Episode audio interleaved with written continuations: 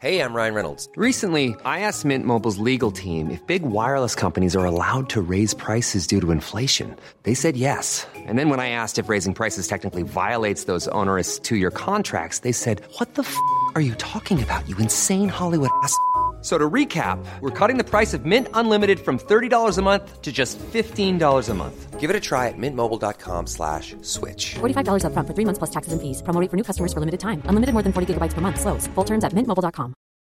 Here's a cool fact. A crocodile can't stick out its tongue. Another cool fact, you can get short-term health insurance for a month or just under a year in some states. United Healthcare short-term insurance plans are designed for people who are between jobs, coming off their parents' plan, or turning a side hustle into a full-time gig. Underwritten by Golden Rule Insurance Company, they offer flexible, budget-friendly coverage with access to a nationwide network of doctors and hospitals. Get more cool facts about United Healthcare short-term plans at u h one dot com. Nu får du faktiskt ta och dricka en klunk vatten. Många klagar, många klagar. Nej, men du har fått... Alltså extremt mycket klag på snörvelpoddarna. Så du tänker att Rosselpodden inte kommer att leverera. Olika kroppsåkommor med Söderlund. Eller botaniska utsvävningar. Nej, vet du vad? Vi börjar med att spela en liten snutt med thai-musik. Okej, okay. Snutt med thai-musik, Magnus.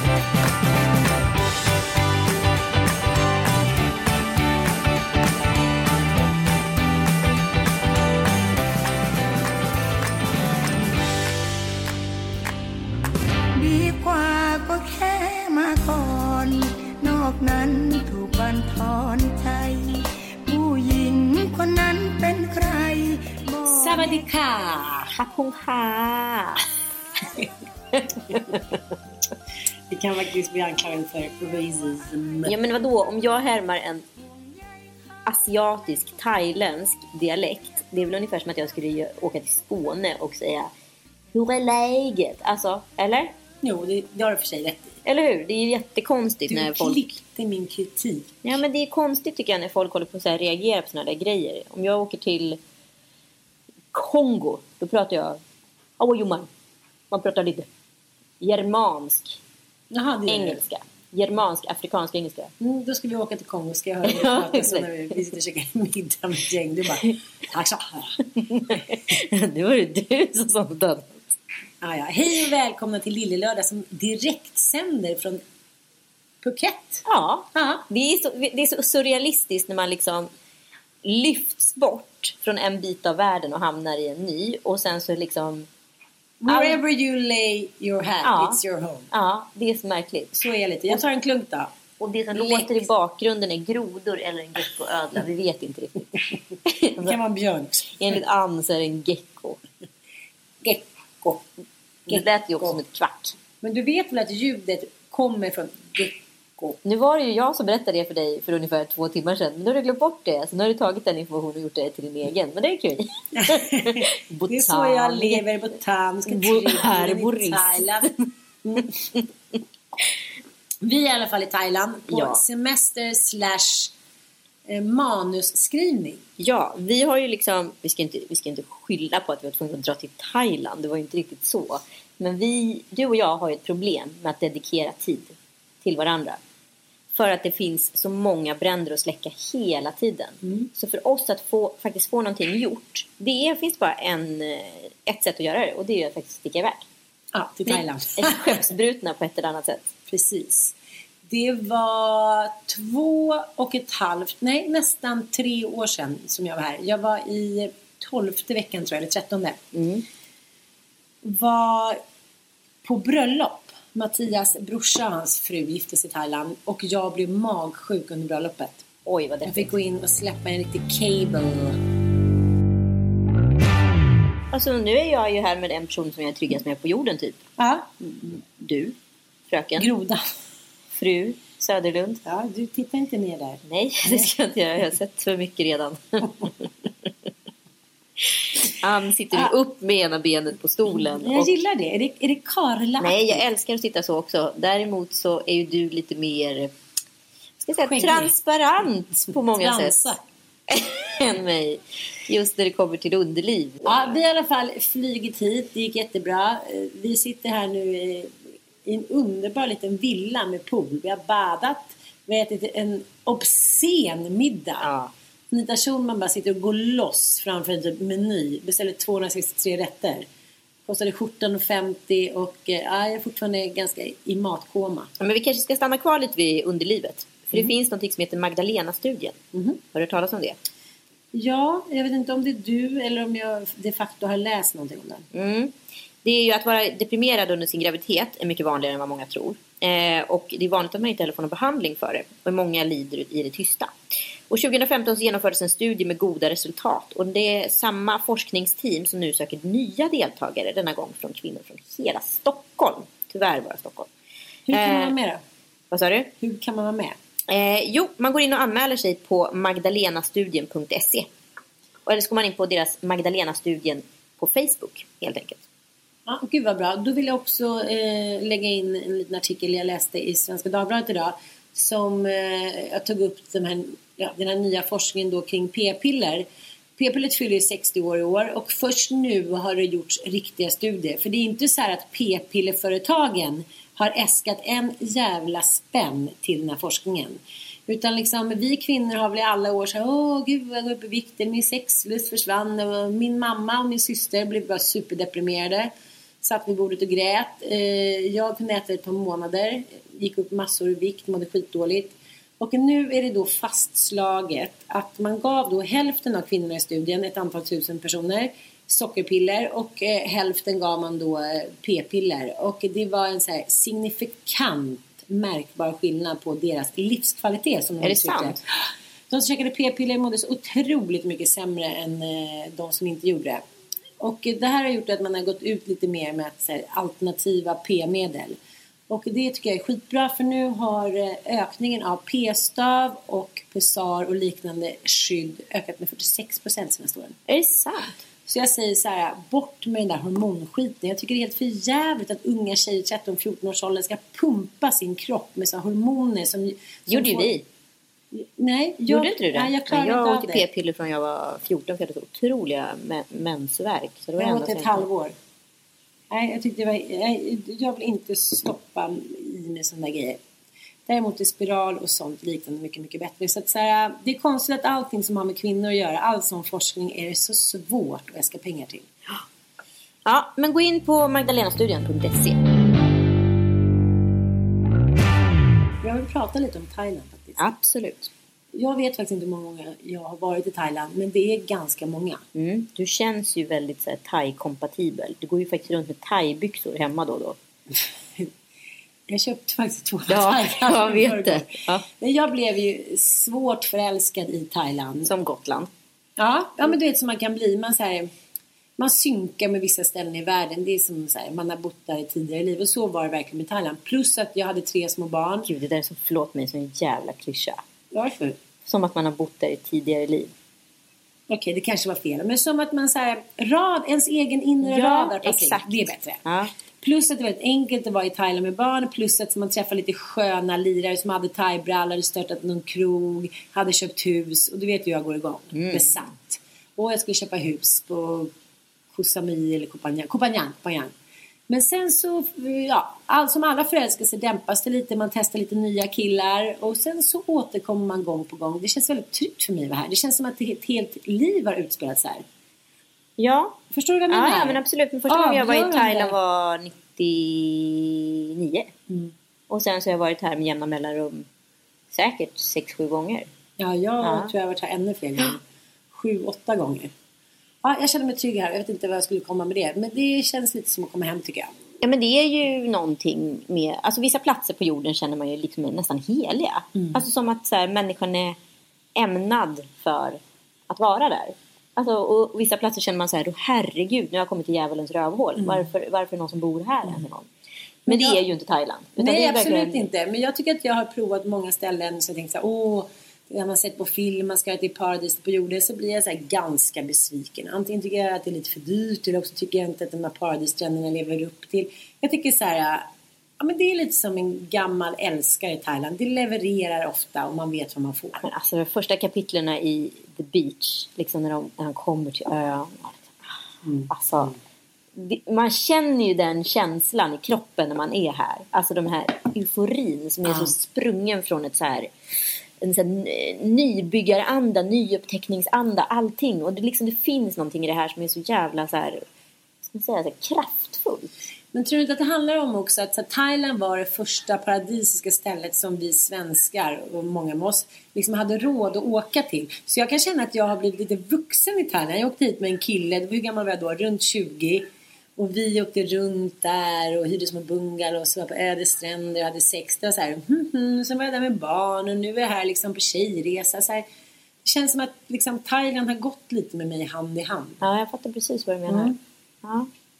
Nu sitter vi här. Mm. Vår lilla öppna kondio. Nej men alltså hur trevligt hotell. Förlåt. Ja, riktigt trevligt. Och poolen, så här vill jag göra. Men vi har en jättepoolvilla. Alltså två superstora rum. Mm. Eh, med helt, alltså utomhusdusch, inomhusdusch, eh, badkar och så en liten, inte direkt liten, förlåt, kanske tjugo meter pool precis utanför som går mellan våra rum, och så en jättestor uteplats med matsalsbord och liksom soffgrupp och solstolar, ah, men, ah, allt här okay. är ju precis vad man behöver. Jag kommer ju inte lämna det här rummet, känner jag. Nej, du, jag, jag får inte lämna rummet för dig. Nej, men du ska alltid dra iväg på konstiga äventyr. Så den här gången ska jag försöka hålla dig på hotellet. Mycket bra. Jag vill gärna ta upp en grej. Jag har fått ett ord på hjärnan. Mm-hmm. Och det kan jag anklaga eller så här, tacka Kim Kardashian för. Life changing things. Mm. Det är så här, inte det ett starkt upprop. Det är så här, this is the life changing things. Jo, det är det. Samtidigt så känns det ju som att den familjen... Eh, jag, jag är ju svårt att se vad som är hönan eller ägget här. För det kan jag uppleva en viss fartblindhet. Mm. Men sen kan jag också uppleva att de har ju själva valt att utsätta sig för extrem press. Och ur extrem press så kanske det är nödvändigt. Mm. Alltså det är ju som att... Alltså så mycket kaos jag har haft nu i min kropp med liksom skilsmässa och allt. Att tänka att leva i det hela tiden. Eh, Till slut händer det något, så är det. Ja, då, då, då går det ju åt helvete. Alltså du måste ju göra ett life-changing moment. Men jag tror att det handlar om att man blir så snabbt så populär. Att man blir förblindad av kärleken man får av folket. Och till slut ska man inte se skillnad på vad som är kärlek och kritik. Och vad som är risk och inte riskfyllt. Och vi ska lyssna lite på vad Kim säger i, i programmet. Och hon berättar om rånet som skedde i Paris då. twenty sixteen. And then he didn't. Then, you know, they had the gun up to me. And I just like knew that was the moment. They're just totally gonna shoot me in the head. I just prayed that Courtney is gonna have a normal life. After she sees my dead body on the bed. I have a family. I have my kids, like my husband, my mom, like I'm not gonna make it out here. Like I know how these things go. Mm. Mm. Här tackar jag ju då alls, liksom alla hon älskar och sin familj för att de har funnits där ute dit. Men frågan då som vi pratar om det här med fartblindhet är ju att hon de facto sitter på ett liksom gulligt hotell i Paris med smycken för över nittio miljoner kronor mm. utan någon vakt. Är inte det ett tecken på fartblindhet att man tror så här att alla jävla vill en väl? Nej, men det är det jag menar. Jag tror när man så här märker mig själv, nu har jag inte så här dyngmycket följare i jämförelse med Kim Kardashian, men liksom när folk bara gillar den så jävla mycket. Mm. Då blir det så otroligt, jag blir väldigt så här paranoid enligt så här gamla principer när väldigt många människor var emot mig en gång i tiden med min blogg och sådär. Att man, så här, att man liksom är lite på sin vakt när det smäller till. Liksom. Men när man är så där upplyft som hon har varit på så många fronter, då är det ju lätt att så här börja omge sig med ja-säger. Man kanske omger sig med sin familj, med sina närmaste vänner. Helt plötsligt så finns det liksom ett säkerhetsprogram. Alltså det finns så många cirklar runt den som skyddar den på ett sätt. Och då blir det ju lite speciellt. Kanske, man blir väl kanske lite... Jag vet, jag, jag spelade in Expedition Robinson. Jag jobbade i, i produktionen bakom.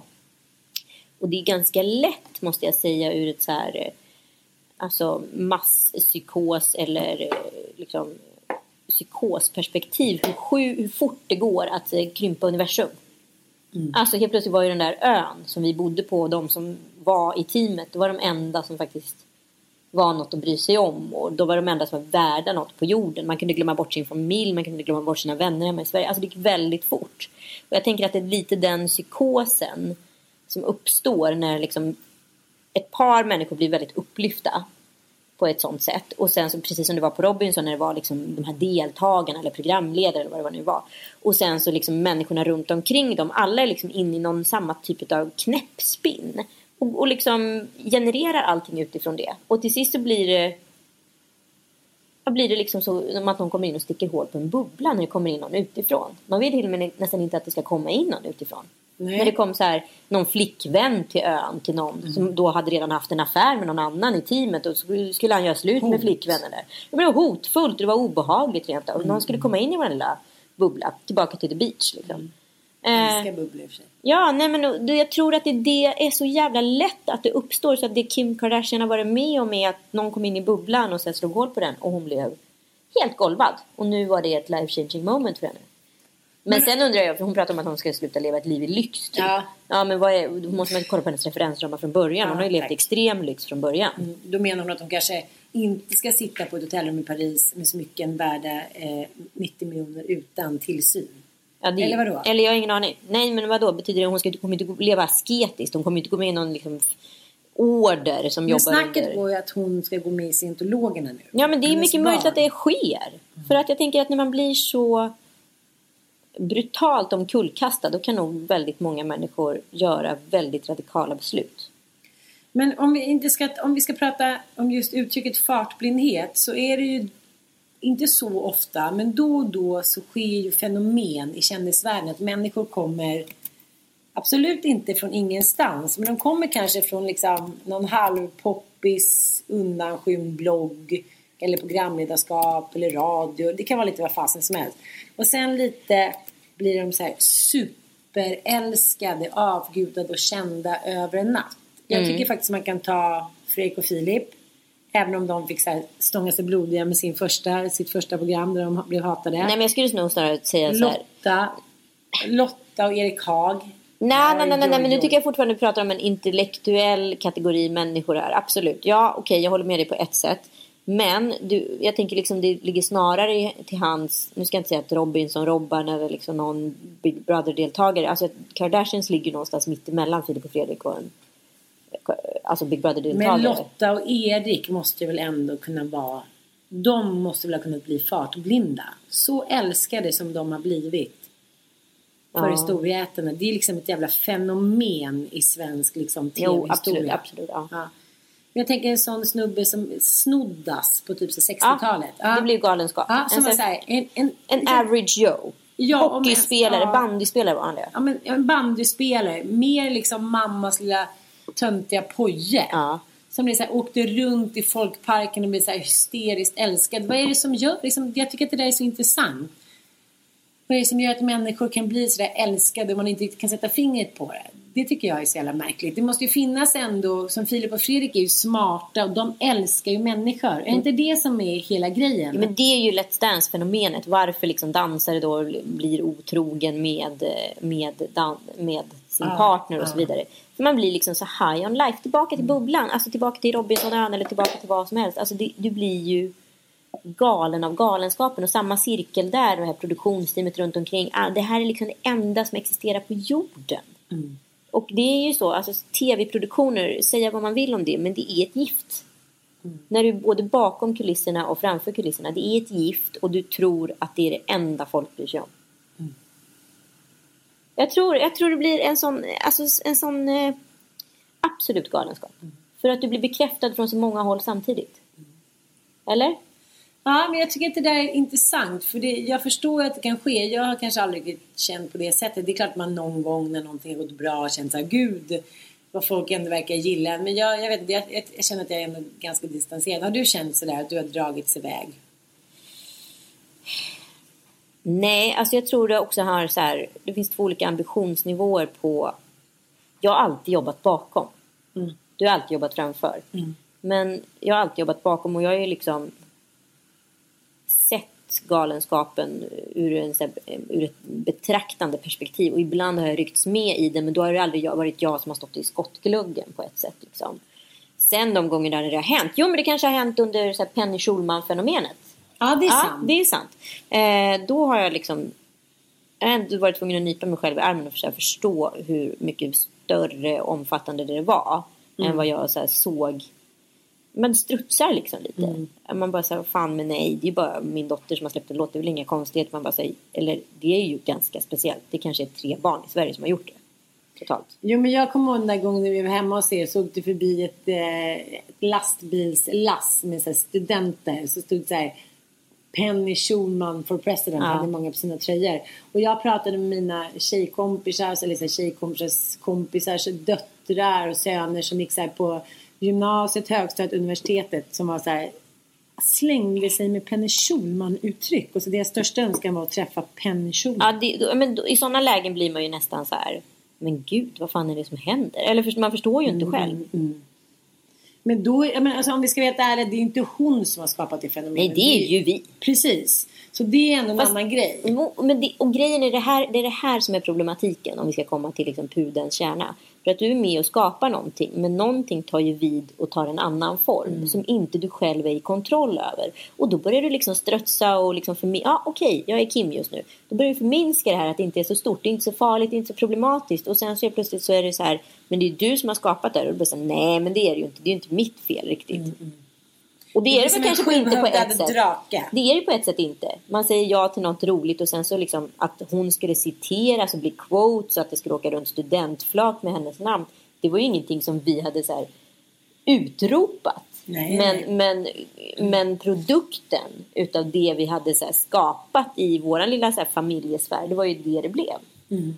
Och det var ju inte tanken från början. Det var ju inte tanken från början. Så ja, jag blev Kim Kardashian där. Ja. Mm. Verkligen så här, som en sjuhövdad orm som bara slingar sig iväg åt alla håll. Man hinner liksom inte fånga in den. Nej, exakt. Nej, det är intressant det där tycker jag. Fan, det är sjukt spännande. Uh-huh. Det är mer spännande ju mer man gräver i det. Mm. Sen man kan koppla det till själv, känner jag direkt. Men jag måste ändå gå tillbaka till uttrycket life-changing things. Det kan ju vara lite allt möjligt. Ja, jag har ju inte gått med i santologerna. Nej. Nej, då jävlar, då skulle jag kidnappa dig därifrån. Ja. Alltså, herregud. Skulle hyra en liten folkabuss. Men jag, grejen är att jag tror det är så mycket lättare. Om du är skör så tror jag att det är så otroligt mycket lättare att trilla in på något sånt där än vad du förstår. Alltså jag har en kompis som... Det är klart. Men du och jag är en gemensam kompis som håller på att trilla in i en sekt i U S A. Ni var väl där ungefär samtidigt? Ja, ja just ja. Ja, det vet jag. Ja, och hon är en absolut intellektuell kvinna. Cool som fan och ja, men jävligt liksom poet. Hon höll på att sugas in i det där. Mm. Och hon var lite, lite skör. Det var någon snubbe som hade gjort slut. Det var lite krisigt hemma. Inte fan vet jag. Det var inget, det var, hon, hon kommer från jättefin bakgrund. Inget spe, speciellt med det. Alltså det var inget, inget knas i hennes familj liksom. Men hon är på att liksom trilla in i det där. Jag tror att det är så, när, om man plockar människor vid rätt tillfälle i livet, då trillar man dit. Tjejkompis slash bekant till mig bor i en annan stad. Vi träffas två gånger om året kanske. Ja. På grund av en eh, speciell occasion som är. Hon är en av de starkaste, coolaste entreprenörerna, mammorna, frun. Liksom. Hon är så här, lite som så här, stadens dotter. Ja, jag fattar. Ja, eh, vi säger hej då. Och sen så ett halvår senare så ringer hon mig med så här, den konstigaste rösten. Du vet som att hon har blivit drogad typ. Hej, det är X X liksom. Undrar vi kan ta en fika. Jag bara, ja, ja visst, visst liksom. Ja, träffade henne på ett ställe på Söder. Och där kommer då en typ supersmal, härjad kvinna. Det var bara några månader innan jag hade träffat henne. Mm. Då hade hon på det här eventet träffat en man som hjälpte till där. Blivit så störtförälskad, lämnat man och barn. Flyttat ihop med honom och han var en psykopat. Mm. På några få månader hade hon förvandlats. Och då menar inte jag att det här var någon sekt. Eller, det var den här mannen som hon blev förälskad i. Som liksom ville ha kontroll över henne. Hon var ungefär som man skulle säga. Som filmen Stepfords Wife. Att man skulle ta upp huvudet och så var det en, liksom, en robot. Eller en helt annan människa. Så jävla lätt att ta ifrån en människa. Dess självkänsla. Och det där ska man vara väldigt, väldigt försiktig med. Även också när det gäller barn. Att säga kommentarer att du är dum eller du är så eller du är så därför att dina föräldrar hit och dit. Det är väldigt, väldigt lätt att ta liksom heder och självkänsla och livsgnista av en människa. Mm. Jag var ju tillsammans med en kille och det gick ju också jäkligt snabbt alltså. Innan han, det började spåra. Ja, och han liksom var så jävla svartsjuk och det är så små kommentarer bara liksom. Om vikt och utseende, föräldrar, kompisar, hela tiden bara så här. Mata, mata, mata, ja. Små gliringar tills man bara säger vad en spillra av sitt forna jag. Men det där kan jag också tycka är så spännande. För man hör de där människorna ibland har fått då självinsikt. Alltså typ som den snubben, eller vad det nu är. Eh, och det gäller ju kvinnor med. Att man, när man har fått självinsikt, att de har varit ett svin. Och sen så gråter de liksom ut i media. Mm. Samtidigt så går de så jävla mycket igång på att ja. Så här stå... Alltså det finns många som föreläser om att de mm. varit svin. Mm. Och liksom så här... går igång på att berätta anekdoter om sig själva som svinet mm. i tredje person. För då har man liksom skjutit ifrån sig skulden på något mm. sätt. Och jag tänkte väldigt mycket på det när jag såg Män som hatar kvinnor och läste boken. Och, och liksom, att det är ju väldigt mycket... Det är en dubbelhet i det där. För att det är, så här, det är en bok som är skriven eh, som ska motverka liksom, kvinnoförtryck. Men den ligger samtidigt och liksom rullar runt i gyttjan av att absolut exploatera kvinnor å det grövsta. Men jag tycker att de här kvinnorna eller männen som har varit assholes som man ska säga. Och sen så gör bot och bättring och ber om ursäkt och gör bot och bättring på riktigt. Eh, då är det som att det aldrig har hänt. Då är det som att de är helt fria från skuld. Fria från skuld ja. För att de har berättat om det. Om det inte är kvinnor då. Mm. För de får dra sig i gruset forever and ever. Och då är det så här, det är såklart ett enkelt försvar att slippa bearbeta eller så här, jobba på det länge. Att bara säga så här, det är ungefär som, som när man ska göra slut eller liksom, man har en dålig relation. Det är inte du, det, det är jag. Så man tar på sig skulden och sen är det slut diskutera. Ja. Eller man säger så här, man är jätteupprörd, ja ah, du har rätt. Man bara, ah, ah, ah. Man vill ju ha mothugg, man vill ju gå in i liksom en polemik, en diskussion och sen komma fram till en konklusion. Men då får man säga, nej du har rätt, du har rätt. Det är ju som Anne Heberleins bok, eh, som är, hon är etikforskare också. Hon säger bland annat att man är då självgod om man ger tiggare pengar. Okej, okay. ja. ja för att det fyller på sig eget ego. Precis, då. Det handlar liksom ingenting om att man vill vara god utan det, utan det handlar bara om så att man ska, eller det är som att man har till exempel ett barn, man, man, man betalar då månadsgivare till ett barn. Jag tycker det där är svårt. Ja men det där är svårt för att det där är lite som vi, samma sak som vi pratade om med Lady Damer om, om det här med sex. Att om en kille nu går igång på att ge en tjej orgasm och det till och med också är fel. Vad är fel då? Alltså förstår du? Mm. Om det nu är så att det är ett självuppfyllande syfte. Absolut. Men må så vara, men det är fortfarande en god gärning. Jag vet, men, men jag tror att... Men hur, vem, är, vem är ren? Vem är fri från synd? Absolut inte. Men, men hon har ju skrivit den här boken, det var inte mitt fel. Mm. Och då tycker hon att vi i Sverige håller på att rationalisera bort synden och skulden. Och hon menar att så här, det är en viktig känsla. Det är en konstruktiv känsla. Att som, känna skam. Ja, som och, barn nej, jag har så nej, svårt att säga förlåt. Nej, men, inte att känna skam, men att liksom att... att men alltså det är en konstruktiv känsla... Att inte rationalisera bort skulden. Att, tänka, att istället säga, jag gjorde fel. Jag måste ta reda på varför jag gjorde fel. Jag måste så här, söka in i mig själv. Jag måste ta reda på varför så inte det här händer igen. Bla, bla, bla. Fast nu kommer jag direkt in på något annat som jag känner väldigt så här, tydligt runt just de grejerna. Det är så här, manligt kvinnligt. Kvinnor är ju i grunden mer så här, skuldbenägna än vad män är. Och det är kanske baserat på alltså, ett patriarkat i grunden. Alltså att vi, så här, vi tar alltid skulden. Vi känner oss skyldiga om vi har haft en kort kjol på oss när vi blir våldtagna. Alltså vi känner alltid skuld och då måste vi hela tiden... I och med att vi känner skuld så måste vi hela tiden gå till botten varför vi känner skuld. Och då får vi skuld. Ja. För att vi har tagit reda på att vi var skyldiga. Men män tycker jag... Jag vet inte om det har med uppfostran att göra eller patriarkatet. Att de allt färre gånger känner skuld. Mm. Jämfört med kvinnor. Det har lite med att göra när du berättar om Tinder. Att så här, på sex veckor så är the good mens liksom är borta. Ja. Hetingarna tycker man så här, för de klarar inte av. För de måste få självbekräftelse. Ja. Men jag tycker att allting handlar om det där. Det är så här, att alla liksom föräldrar tycker så här. Om, om någon klagar på deras barn. Eller säger att de har gjort något dumt. Eller inte liksom levererar i skolan. Då, är det, då ska vi skylla på A D H D. Mm. Ofta.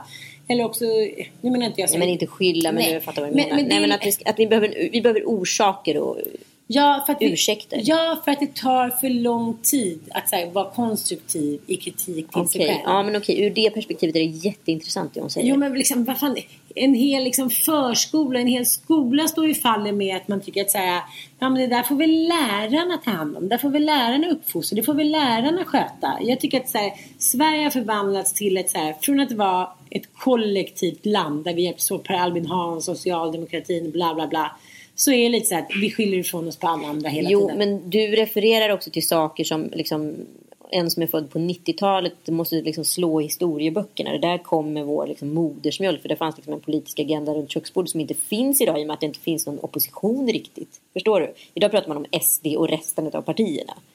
Och S D är ju egentligen det enda oppositionspartiet om man ska vara liksom, hårdrare. Och det blir ju jävligt så här, svårt. Vi växer ju upp en, alltså, våra barn kommer ju växa upp en helt annan politisk agenda. Så där finns det inte heller något kollektivt ansvar i och med att allting är privatiserat på ett sätt. Men också, och det är även på ur det socialdemokratiska liksom, blocket. Jo, jag fattar. Men, men... Och då finns det ju inte heller liksom, ett kollektivt ansvar på samma sätt.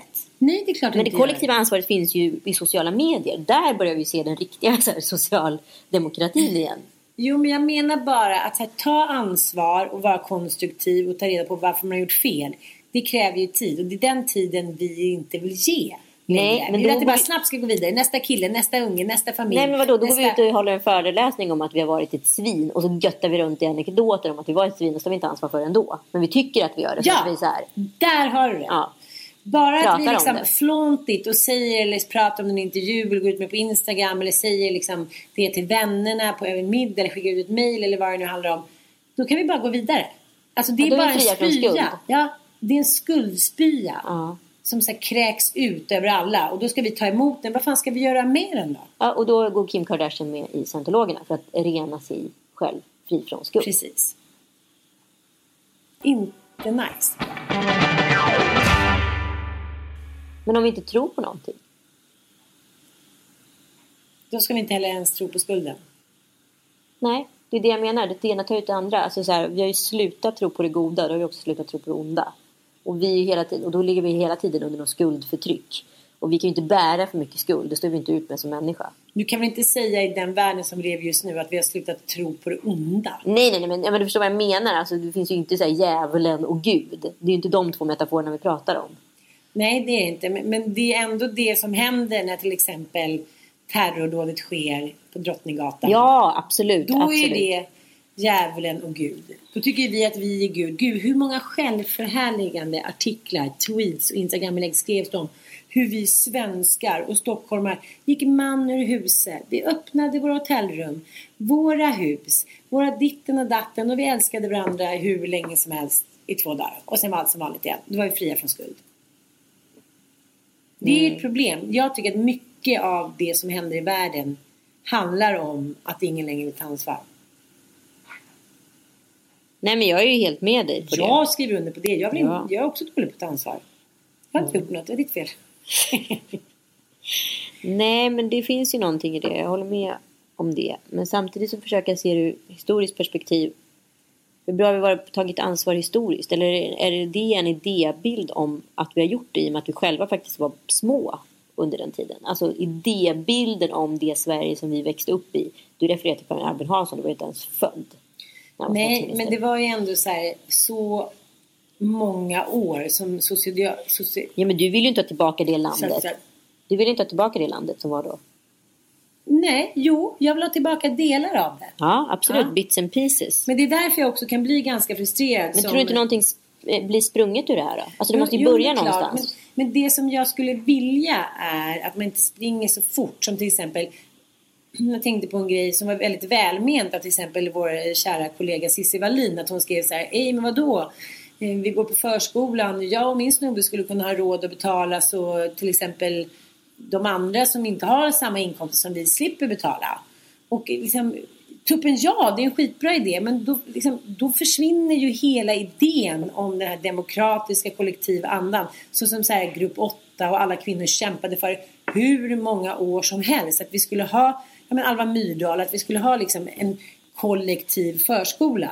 Att bara säga, nej men nu skiter vi i det. Det som, alltså förstår vi skiter ja, vi skjuter det som ju hela varit. Tiden i problemen och vi förskjuter det till andra. Alla mm. andra är skyldiga men vi själva är ju ja, men vi rena, framställer rena allting som att det bara, det kom, blev lite så över en dag. Det blev inte så över en dag. En relation blir inte bra över en dag. Den blir heller inte dålig över en dag. Det är lite så här, man lever lite i sin mikrokosmosvärld. Ja, men tillbaka till bubblan. Nu, nu, nu, nu, nu vill inte jag vara ihop med honom längre. Det är hans fel att äh, det tar slut. Hej då! Minikini-universum. Ja, minikini-universum. Men vadå? Tycker du, att du, tycker du att du har varit från början att du har varit bra på att ta på dig ansvar eller så här, ta på dig skuld till exempel för din relation? Du har blivit bättre på det för att du har jobbat på det. Inte för att det så här kom till dig som en present från tomten på julafton att säga, nu ska jag fan ta tag i min skit. Nej, men du all... är en riktig bjäbbare. Gud, jag är en superbjäbbare. Alltså jag är väl den som har liksom alla... Bjäbbaren, finns det djuret här i Thailand? Nej, men absolut. Och det är ju så här, men jag tycker liksom att själva reningsprocessen i att så här kunna göra ett bokslut på en separation eller någonting, det är ju faktiskt att ta jävligt mycket ansvar för sin egen skit. Aha. Om jag inte gör det, om jag inte ser mina egna fel och brister, hur ska jag då kunna gå vidare i en ny relation och bli en, jag säger inte bättre människa, men åtminstone en mer så här, erfaren människa baserat på tidigare mönster. Om inte jag tar ansvar för mina mönster, vem är jag då?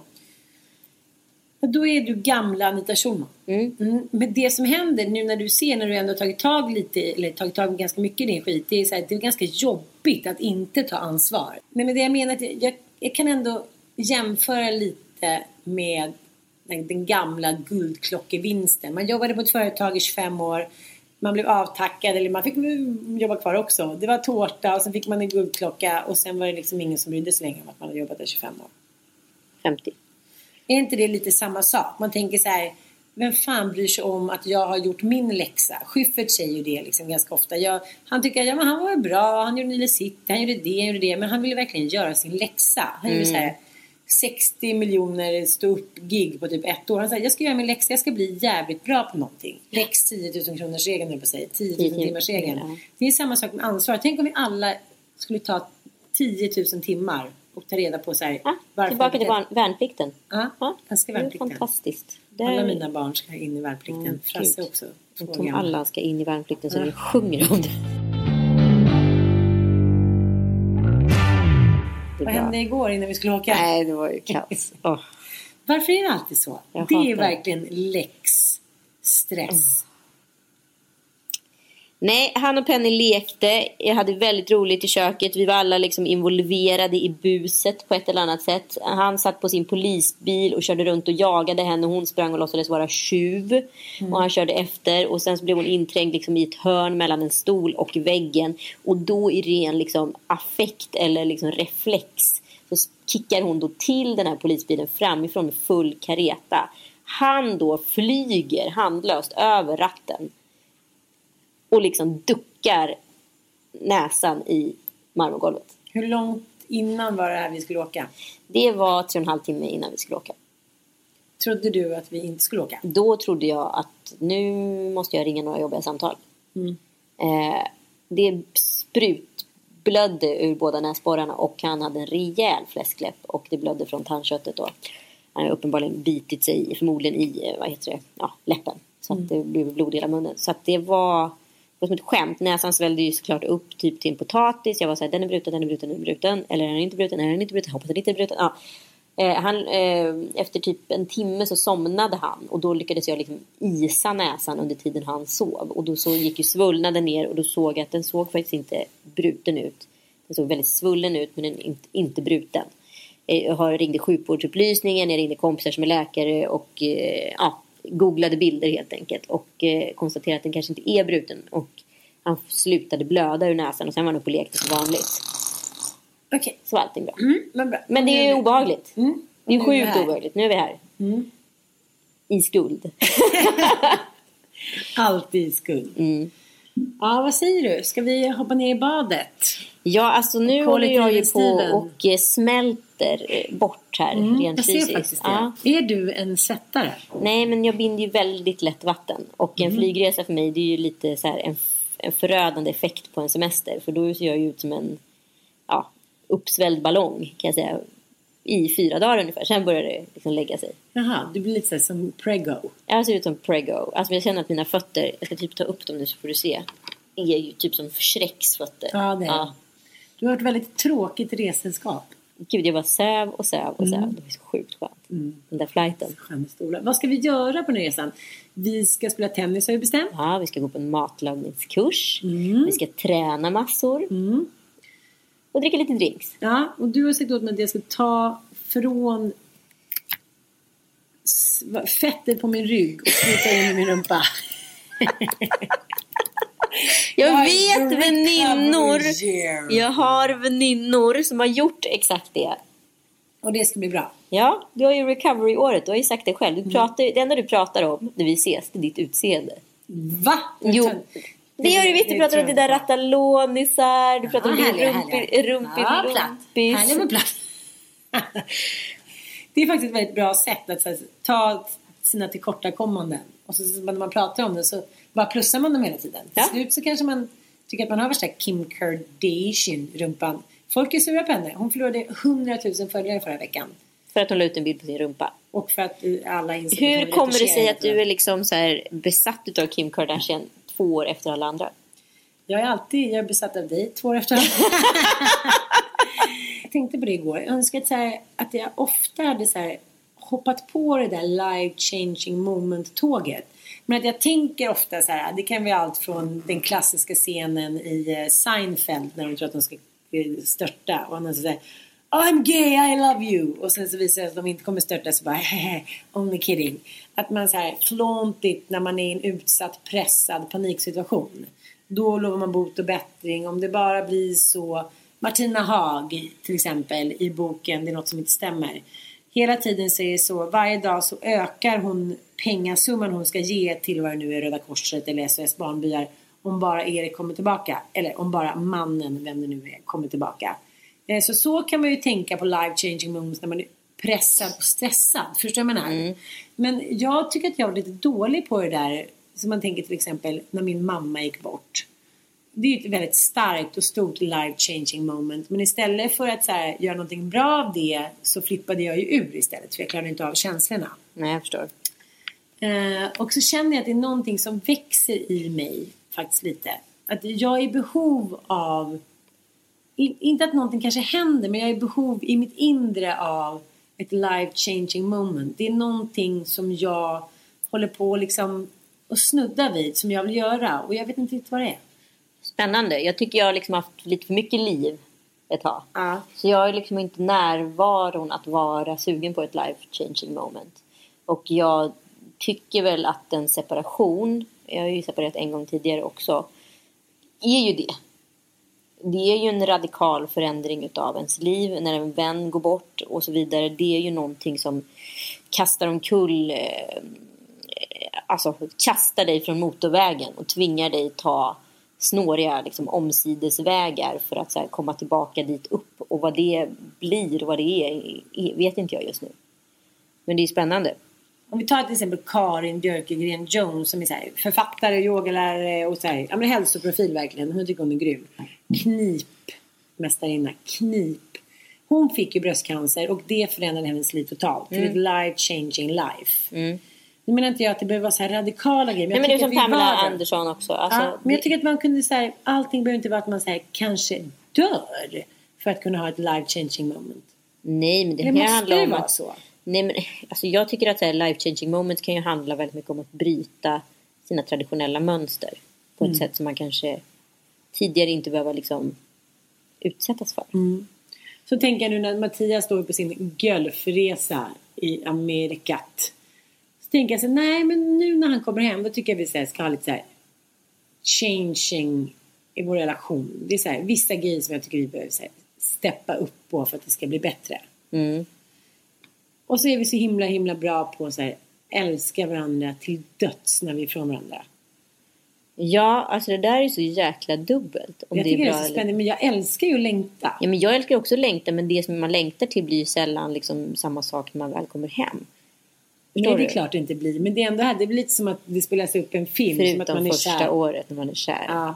Fast det kan ändå vara så. Jag tycker att, att när någon reser ifrån en eller vice versa, då är det lite som första året. Då är det lite som att man spelar upp den där filmen, hur nykär man är. Fast det kanske inte är så. Kan vi inte prata lite om första året? Det här året fullt av skav. Ja, oh, herregud. Alltså det första året, det får man bara inte räkna med, känns som. Nej, fast det är ändå det som så här utgör fundamentet i relationen. Det första året kan ju vara helt ljuvligt eller helt vedervärdigt. Oftast en blandning av allt. Jag har ju insett att min kanske jobbigaste känsla jag kan ha i kroppen, det är att vara nykär. Mm. När man inte vet om den andra känner samma sak, om det är på samma nivå, eh, den här liksom hela tiden den här eh, nyckfullheten i, i relationen, om man, ska, om man är för på eller om man är för av eller liksom, det skaver åt alla, på alla sätt och vis, om man tar med sig rädslor in från sin gamla relation, man tar med sig liksom ageranden in från sin gamla relation in i den nya, och liksom man försöker läsa av mönster hos varandra, ingenting som riktigt sitter. Vad ska man göra? Vad man ska göra? Ja, men dels så, så kanske man ska träffa någon som själv tycker att det är intressant att så här dissekera och snacka om såna situationer. Varför man är som man är. Alla människor är inte intresserade av sånt. Vissa vill ju bara köra på. Mm. Ligga, dricka, resa. Det som man oftast gör när man blir nykär. Verklighetsflykt. Ja, man är så otroligt uppfylld av kärleken liksom. Ja.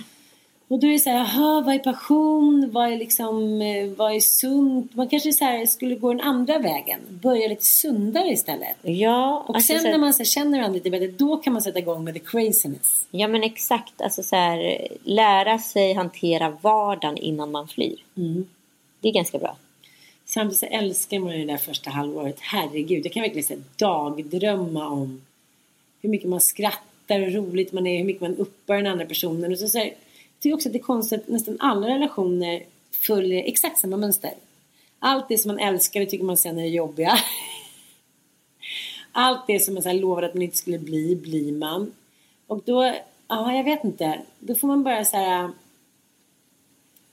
Nej det, nej, det är svårt. Jag skulle vilja vara en kärleksguru, men jag är inte det.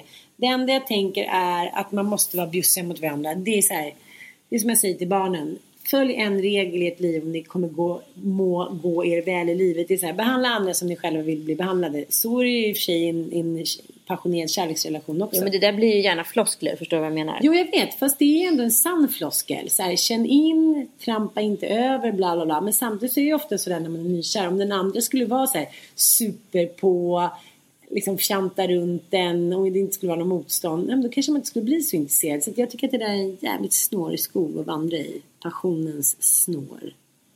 Det är skönt också sen när det lugnar ner sig. Det är ju ett, liksom en annan kärleksrelation. Jag tycker den är faktiskt minst lika bra, tycker jag. Jag tycker att så här, vad man kallar det för, fas två i kärleksrelationen, när, man, så här, när allting börjar sätta sig. När det slutar liksom knirra och knaka och man Man uttalar någonting runt varandra. Det är det icke-uttalade. Det är det mm. som är det jobbigare. Det är det som är skavet. Som är så här, vad vill hon? Vad vill hen? Vad vill han? Alltså, det är där det liksom är problemet är. När det inte är uttalat, då blir det inte heller dedikerat. Eller ska det vara dedikerat? Eller hur ska man agera runt det hela?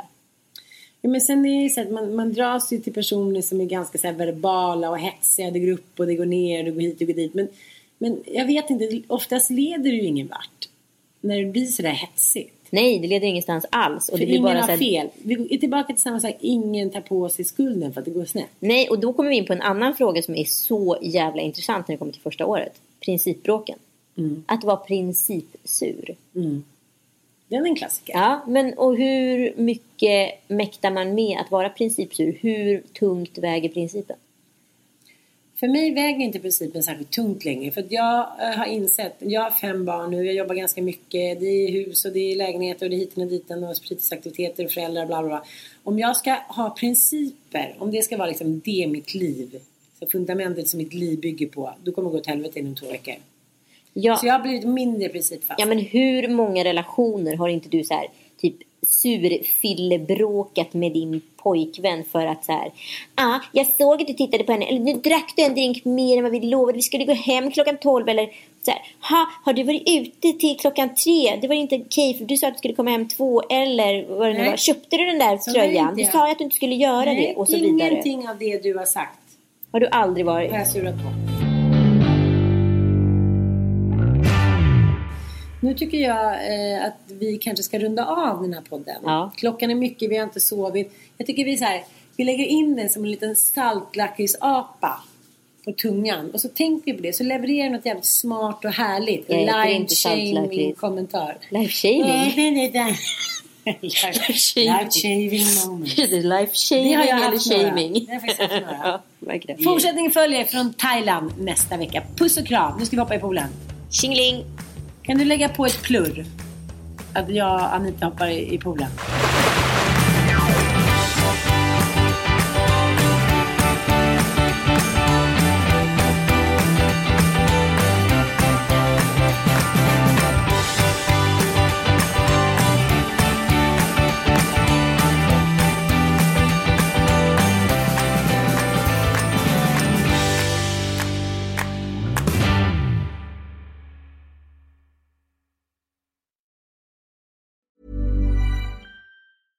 Imagine the softest sheets you've ever felt. Now imagine them getting even softer over time. That's what you'll feel with Boll and Branch's organic cotton sheets. In a recent customer survey, ninety-six percent replied that Boll and Branch sheets get softer with every wash. Start getting your best night's sleep in these sheets that get softer and softer for years to come. Try their sheets with a thirty night guarantee. Plus, get fifteen percent off your first order at boll and branch dot com. Code BUTTERY. Exclusions apply. See site for details. Mom deserves the best, and there's no better place to shop for Mother's Day than Whole Foods Market. They're your destination for unbeatable savings. From premium gifts to show-stopping flowers and irresistible desserts, start by saving thirty-three percent with Prime on all body care and candles. Then get a fifteen stem bunch of tulips for just nine ninety-nine each with Prime. Round out Mom's menu with festive rosé, irresistible berry chantilly cake, and more special treats. Come celebrate Mother's Day at Whole Foods Market.